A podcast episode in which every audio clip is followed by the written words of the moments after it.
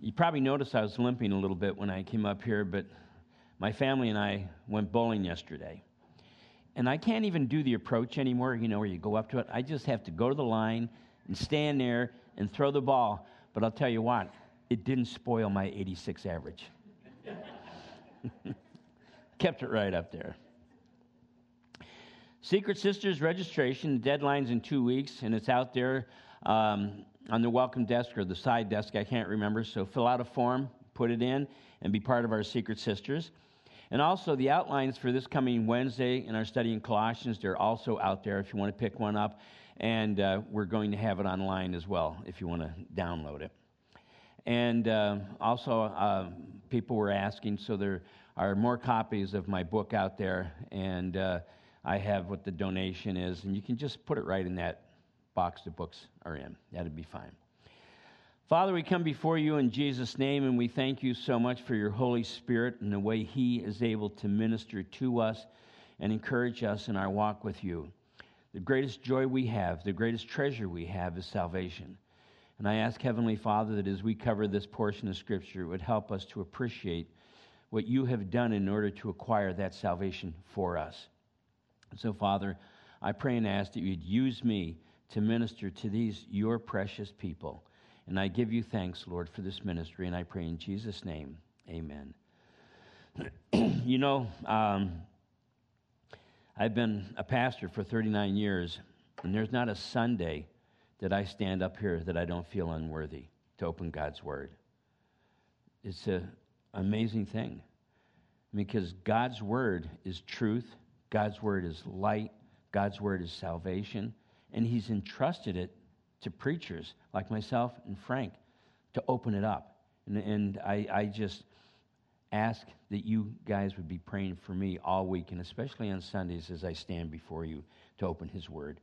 And we are in Deuteronomy 17 and picking up with verse 1. Well, I guess you don't pick up, we're starting with verse 1. You know, oftentimes when we look at portions like this, um, they seem repetitive, and you're thinking, well, what is the point in this? And verse 1 seems so disjointed from the rest of the portion. You know, oh, what is all this? But we have to understand that the Word of God is only understood by the Holy Spirit anyway. And we also have to understand that the Holy Spirit will apply every portion of Scripture we read to our lives because we're all different. I believe one of, the, one of the things that we always have to be considering is the fact that we have a personal relationship with Jesus Christ. And we use that as a term, but it's a reality. It's not like God just he just overshadows and over, you know, he just has a relationship with this church. He has a relationship with you personally. He knows all your weaknesses, he knows your strengths, he knows your gifts, he knows your shortcomings, he knows your frailties, but he has a personal relationship with you, just with you. And that's the reason that our walk with the Lord might seem different between one person to, you know, to another, but yet we're all seeking after him and seeking after his word and to follow his truth, that we might be his witnesses. We have to realize, we're going to be getting into that in just a moment, there is something much worse than physical death. Much, much worse. And it's called spiritual death. Because as believers, when, we're, when we die physically, when we're absent from this body, we're with the Lord. But for the unbeliever, they don't go to heaven. They have eternal separation from God. And that is the worst hell that you can imagine. And that's the reason our life has to be one of, of really encouraging people in the Lord. And so when we look at portions of Scripture like this, it's an Old Testament portion. Some of it seems repetitive, but we have to understand that everything, in fact, let me read to you from Romans 15:4. For whatever things were written before, in other words, in the past, were written for our, you and I, learning that through the patience and comfort of the Scripture, we might have hope. And so, what that portion is telling us is that when we look at Scripture, it's for us, it's for our learning. And so, we have to ask what is, are the lessons God is showing me from this portion? It's an old covenant portion, and, and it deals with Israel when they were coming into the land. How does it apply to me, though? And that's what we always have to be seeking after. so in Deuteronomy 17, starting with verse 1, you shall not sacrifice to the Lord your God a bull or a sheep which has any blemish or defect, for that is an abomination to the Lord your God. Now that verse, you know, is it's clearly talking about what we sacrifice to the Lord, what it costs us, how pure it is. But then the very next verse seems to be going off on something else but I'll share with you that it's not. It's really talking about the same thing. Verse 2 If there is found among you within any of your gates, which the Lord your God gives you, a man or a woman who has been wicked in the sight of the Lord your God, and transgressing his covenant, who has gone and served other gods and worshipped them, either the sun or moon or any of the hosts of heaven, which I have not commanded, and it is told you, and you hear of it, then you shall inquire diligently. Notice it says inquire diligently. Just don't go off, you know, half cocked, as they say. and if it is indeed true and certain that such an uh, abomination has been committed in Israel, then you shall bring out to your gates that man or woman who has committed the wicked thing, and shall stone to death that man or woman with stones, whoever is deserving of death shall be put to death on the testimony of two or three witnesses. He shall not be put to death on the testimony of one witness. The hands of the witnesses shall be the first against him to put him to death, and afterwards the hands of the people. In other words, if you're going to be making an accusation against someone, you better be sure of what you're accusing them of, and it better be backed up by other witnesses because you're going to be the first one. And what a responsibility and what a horrible thing it would be if you're not sure and you were the first one to cast a stone. so you should put away the evil from among you. If a matter arises which is too hard for you to judge between degrees of guilt or bloodshed, or for bloodshed, between one judgment or another, or between one punishment or another, matters of controversy within your gates, then you shall arise and go into the place which the Lord your God chooses. And you shall come to the priests, the Levites, and to the judges in those days and inquire of them. And they shall pronounce upon you the sentence of judgment. And you shall do according to the sentence which they pronounce upon you in that place which the Lord, which the Lord chooses. And you shall be careful to do according to all that they order you according to the sentence of the law in which they instructed you, according to the judgment which they tell you. You shall do. You shall not turn aside to the right hand or to the left hand from the, uh, from the sentence that they pronounced upon you. Now, the man who acts presumptuously and will not heed the priest, um, who stands to minister before the Lord your God or the judges, that man shall die. You shall put away the evil from Israel, and all the people shall hear and fear and no longer act presumptuously. Excuse me. And as I mentioned, verse 1 seems to have nothing to do with the rest of the portion because verse 1 is really talking about offering your best, offering that which is clean to the Lord. And here's the reality of it the only thing we have to offer to the Lord that would be clean would be what He has first given to us. When we go before the Lord in confession and repentance and say, Lord, purify me. Lord, make me whole. Forgive me my sin. Now we have a clean sacrifice to offer to Him. If we go to the Lord and say, Well, Lord, you know this weakness I have, and you know this problem I'm facing. Well, you know, I, am going to minister to you anyway. You, no, no, no, no. We have to go before the Lord and lay it bare before Him. and we have to give the Lord our best and what cost us something. If it costs you nothing to serve the Lord, I'm so sorry. I get my little lemon drop out. But if we offer to the Lord that which costs us nothing, then it's not going to be, mean as much to us as far as you know what our commitment is in whatever the matter might be. And I love in 2 Samuel, Samuel, if you want to turn there, 2 Samuel 24, 24, bunch of twos. 2 Samuel chapter 2, 2 Samuel, I'm sorry, chapter 24, verse 24. 2 Samuel 24, 24.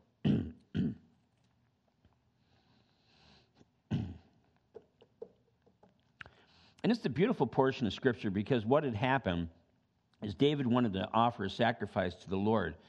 And so he went to Arnon, who had a threshing floor, and he wanted to buy the threshing floor from Arnon in order to make the sacrifice. Well, Arnon respected King David and loved him, and he didn't want him to have to pay for it. He wanted to give it to him. But David refused, and here's what we read in 2 Samuel 24 24. Then the king said to Arnon, No, but I shall surely buy it from you for a price, nor will I offer burnt offerings to the Lord my God with, that, with which cost me nothing. We shouldn't offer to the Lord that which costs us nothing. We should offer to the Lord our all, that which costs us something, willing to make an effort to serve God. You know, it's so easy to, to, you know, throw some money in an offering box, which is wonderful. I mean, that's what the Lord uses to support your local fellowship. But what about your life? Are you willing to give everything to the Lord, that which costs you something? To be his witness, to be his example everywhere we go? Because we all know, especially in the world we're living in today, to be a witness for Jesus Christ isn't necessarily the most popular thing. As a matter of fact, you might be put down for it. You might be, um, you know, criticized for it and, and made fun of. It doesn't make any difference. We offer to the Lord our best. Whatever you do, I don't know what your occupation, well, I do know some of your occupation. Whatever your occupation is, whatever you do, if you're a homemaker, if you work outside the home, give the Lord your best.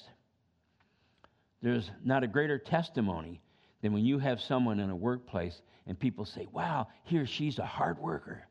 And they say, yeah, she's a believer. He's a believer.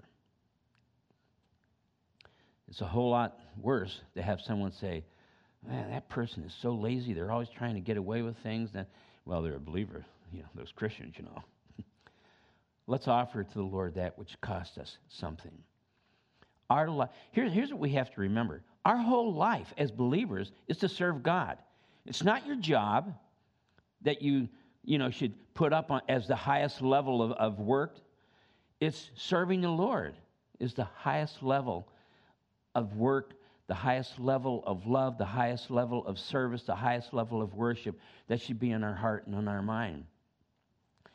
You know, God loves those who give it all to Him. Because what we offer to the Lord should not only be our best, but as David said, that which costs us something. I want to read to you from Romans chapter 12, verse 1. I beseech you, therefore, brethren, by the mercies of God, that you present your bodies a living sacrifice, holy acceptable to God, which is your reasonable service. So we are supposed to offer ourselves to the Lord, which is only our reasonable act of service.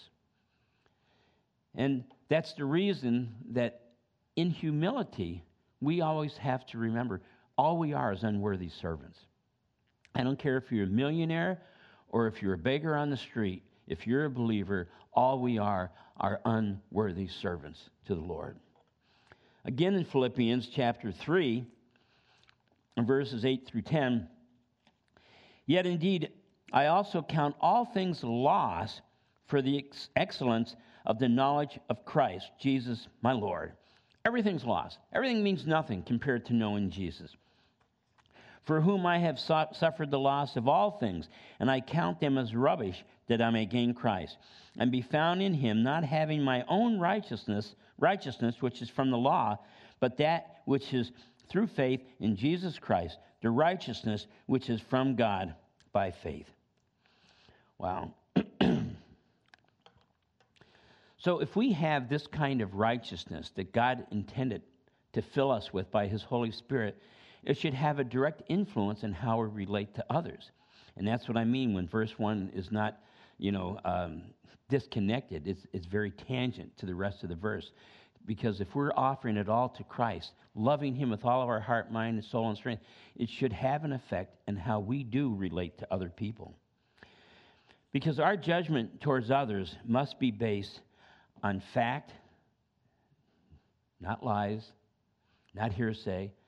And also, our judgment and attitude towards others should be based on love, not anger or resentment. In other words, if you approach a brother or sister because of some misdemeanor in their life, maybe even more than a misdemeanor, your attitude should be I want them to get back right with the, with the Lord. I want them to get right with Christ. I love them. I want to have fellowship with them. Not, okay, now I really have a chance to hammer them. That's not the attitude God would have us have. And this is why gossip is not to be found among us, Scripture says. Not to be found among us. Gossip has done more harm to individuals and even to churches than probably anything else. How many times have you heard of someone you know, you know, so and so did this and so and so did that. Next thing you know, everyone is believing it, and maybe that person didn't do it. And you've you've really trashed that person and harmed them. And here's the thing, as believers, even if the person did do it, our attitude towards them and our approach towards them should be one of reconciliation. It shouldn't be, okay, now I finally have a chance to get them. It's reconciliation. Come on, let's make this right. Let's do what we need to do. Encourage the person in the Lord. because we have to remember who the father of lies is it's Satan. And uh, this is, of course, the chief weapon that he uses against people to try to destroy them. Now, if something is found to be true concerning an individual, and it's confirmed by two or more witnesses, it doesn't mean you say, okay, now let's get the electric chair out, let's get the noose out. That's not what Scripture tells us as believers. Even if something is true, I want you to turn to Matthew chapter 18. Matthew chapter 18, and go to verse 15.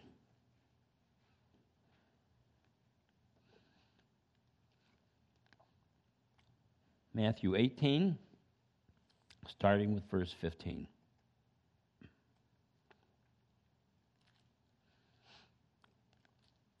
Matthew, Mark, Luke, John. Okay. okay, Matthew 18, starting with verse 15. Moreover, if your brother sins against you, go and tell him his fault between you and him alone. So, our first approach with someone who has sinned against us, who, or who we have become aware of who has sinned, is we go to them privately. You don't make public mockery of it. You don't have banners up there of what sin they committed. You go to them personally and privately and say, Here's the deal. Now, look what it goes on to say. If he hears you, you've gained your brother. And then that's it. You drop it. You know, we're saved by grace. And because of the grace of God, if we confess our sin, He forgives us and purifies us, and He remembers our sin no more. He purifies us. He doesn't remember our sin anymore. So even if we have something to approach a brother or sister about, should be just personally, just the two of you. And if that person says, you know what, you're right. I confess, I repent, I really, I, I really need to change. It's over with. It's done. That's it. but then it goes on to tell us in verse 16 But if he will not hear, take with you one or two more, that by the mouth of two or three witnesses every word may be established. In other words, it's not saying, hey, just pick up a couple guys to go with you or a couple girls to go with you to just, you know, accuse this guy. No, it has to be people that also witness it. They have to be witnesses. So if you can find two or, or you know, one or two more witnesses, that can verify that that is what this person did, then you go to that person with the three of you. Excuse me. And um, verse 17, and it says, And if he refuses to hear them, tell to the church. But if he refuses even to hear the church, let him be to you like a heathen and a tax collector. So even then, it's just saying if a person never wants to admit they're wrong, then just put them out. But don't try to destroy them, just put them out. You know what I mean? We have heathen and, and, and, tax collectors all around us. We're not going around every day trying to kill them or trying to make you know, life hard for them. but we remove our fellowship from them. And we don't remove our fellowship from them because we're trying to shun people in some kind of a religious way. We know that there are portions of Scripture that tell us the reason we do that is so they might repent. Our desire always for someone who's caught in sin is repentance, at least it should be. And um, so when we're not able to resolve a situation, we always have to take it to the Lord. Because Jesus not only hears, but he answers prayer. The Holy Spirit is then able to minister God's wisdom. If we can't minister God's wisdom to someone, only the Holy Spirit can do it. And He will. It might be situations, circumstances, whatever it is, but it might open that person's eyes to hear the truth. And his judgment, of course, is non-discriminatory. In Galatians 3:28 it says, "There is neither Jew nor Greek, there is neither slave nor free, there is neither male or female, for you are all one in Christ Jesus." I mean, even though the Bible has certain roles that it's laid out for men and women in this life, we're one with Christ. One isn't lifted higher than another. Male, female, free, slave, whatever your background is, we are all equal in Christ. Now, and we are under grace. And grace is just a demonstration and outpouring of God's love because God has to judge sin, but His grace is what motivates Him to forgive our sin when we confess. In 1 Corinthians chapter 6, if you want to turn here. Ah. Thanks, guy. No, I'm just joking.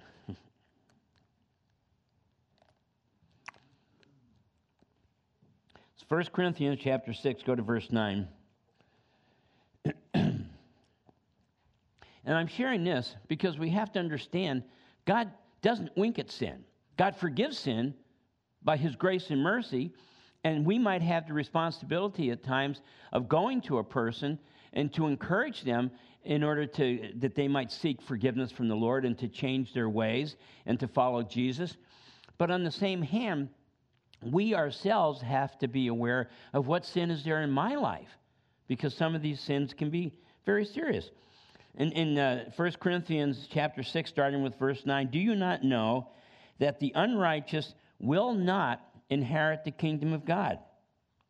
Do not be deceived neither fornicators, nor idolaters, nor adulterers, nor homosexuals, nor sodomites, nor thieves, nor covetous, nor drunkards, nor, nor, nor revilers, nor extortioners will inherit the kingdom of God.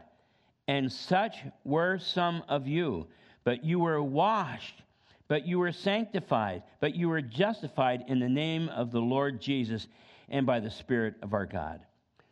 so we go through this list, and probably all of us could identify with some of the, them, especially before we were saved. But we've been sanctified, we've been cleansed by the blood of Jesus Christ. And that's the same attitude that we should have towards others. But it's also an encouragement to us. Because sometimes when we've been believers for a while, it's kind of easy to just kind of kind of backslide a little bit. Well, this isn't quite as bad. It was bad in 1950, but this really isn't bad in 2022. It's not quite as bad. There's no sliding scale for sin. And I know you've heard me uh, say this so many times, but I'm going to share it again. I can remember my grandfather, and uh, he actually, my grandmother and grandfather lived with us for a while, but um, they were born in the 1800s. They actually remember the stagecoach coming to town. And I can remember my grandfather saying, There's nothing decent on TV except Kate Smith. And you guys are thinking, Who in the world is Kate Smith? When the moon comes over the mountain. That's how she started her show.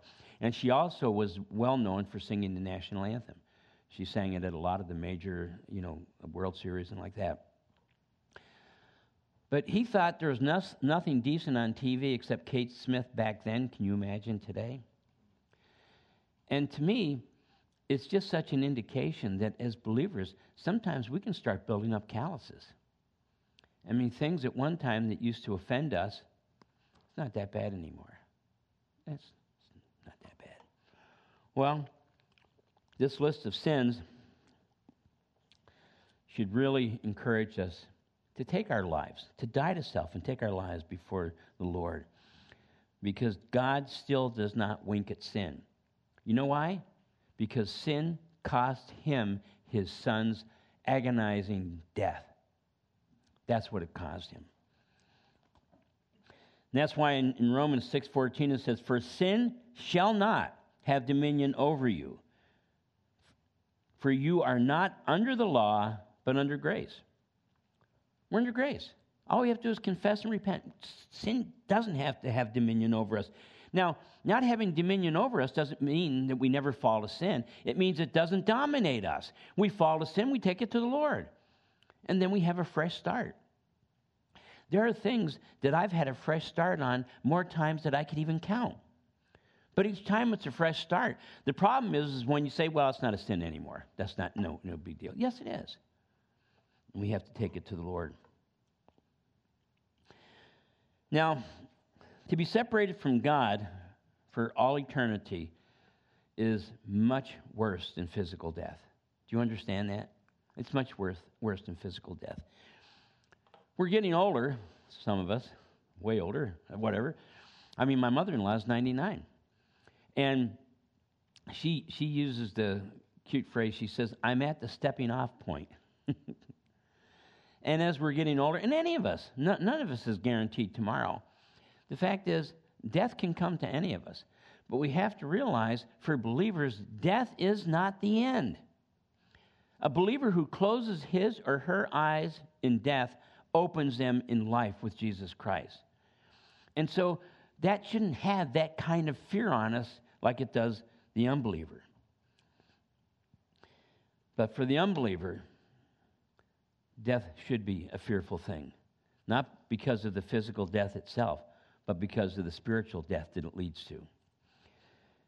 Turn with me to 1 Corinthians 15, and I'm going to be pretty much closing with this. When a pastor says pretty much closing with this, and you have to be worried a little bit. But anyway, 1 Corinthians 15, go to verse 50.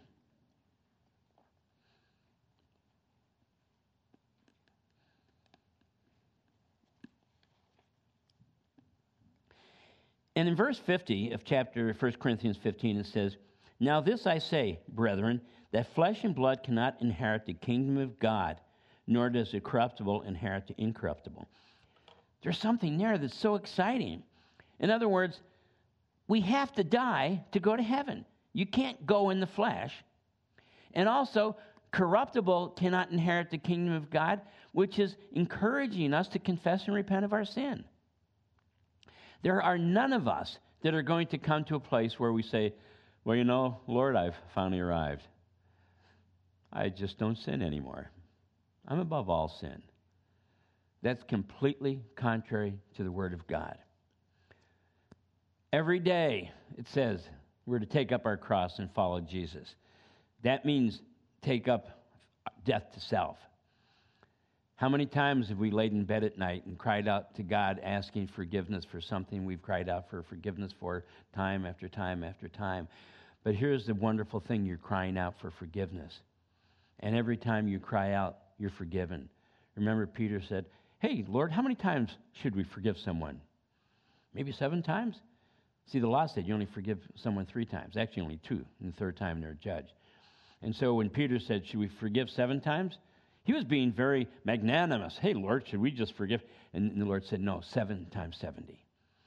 And it's not really, okay, that's 400, you know, that's how many times. No, no, what he was saying is it's unlimited. And that's how the Lord's forgiveness is towards us. It's unlimited because we're confessing from our heart.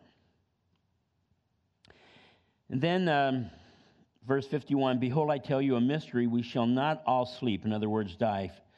Um, physical death because some are going to be raptured. But we shall all be changed. The dead in Christ rise first, we know that, and they're changed, receiving their glorified bodies. Then we who are alive and remain, we also re- receive our glorified bodies and be caught up to meet the Lord in the air. Verse 52 In a moment, in the twinkling of an eye, at the last trumpet, for the trumpet will sound, and the dead will be raised incorruptible, and we shall be changed. For this corruptible must put on incorruption, and this mortal must put on immortality. So when this uh, corruptible has put on incorruptible, and this mortal has put on immortality, then shall be brought to pass the saying uh, that is written, death is swallowed up in victory. Now, just look at these verses 55 through 58. O death, where is your sting? O Hades, hell, where is your victory? The sting of death is sin, and the strength of sin is the law. But thanks be to God who gives us the victory through our Lord Jesus Christ. Therefore, my beloved brethren, be steadfast immovable, always abounding in the work of the Lord, knowing that your labor is not in vain in the Lord. You see, we can't look at sin without seeing Jesus on the cross. But when we look at Jesus on the cross, we realize he died as a justification for all of our sin. And so when we recognize sin, take it to Jesus. Take it to Jesus. Because there's none of us that are perfect. I guarantee you that. I'm not perfect. I guarantee you that. And one of the wonderful things of God's love is that He allows us to have certain sins just between ourselves and Him. You know what I mean? I'm just being honest, brutally honest. We all have things in our heart that no one knows but the Lord. But the Lord forgives, the Lord purifies, and the Lord can give us the victory. How many things has He given us victory over in this life? How many more things might He before He returns? But the final victory is going to be glorification. When this corruptible body, machine is laid aside and the incorruptible. You know what came first? The physical, but then the spiritual. What promises we have from the Lord. And those promises, brothers and sisters, are based on nothing but love. We deserve nothing. He gives us everything. And that's why we should always look to the Lord and be so thankful. Father, we come before you in Jesus' name, thanking you for your love, thanking you for your compassion, for your forgiveness. And I pray, Heavenly Father, that you would really encourage us in all of your ways, that we might walk steadfastly before you, not trying to hide our sin from ourselves and from you. We know nothing is hidden in your sight. But help us, Lord, to be honest and to come to a place where we really, with all of our heart, mind, soul, and strength, desire to grow and to draw closer to you. And so, Father, I pray that your Holy Spirit would minister your word to these, your very precious people. And I ask this in Jesus' name. Amen and amen. God bless you, my dear friends.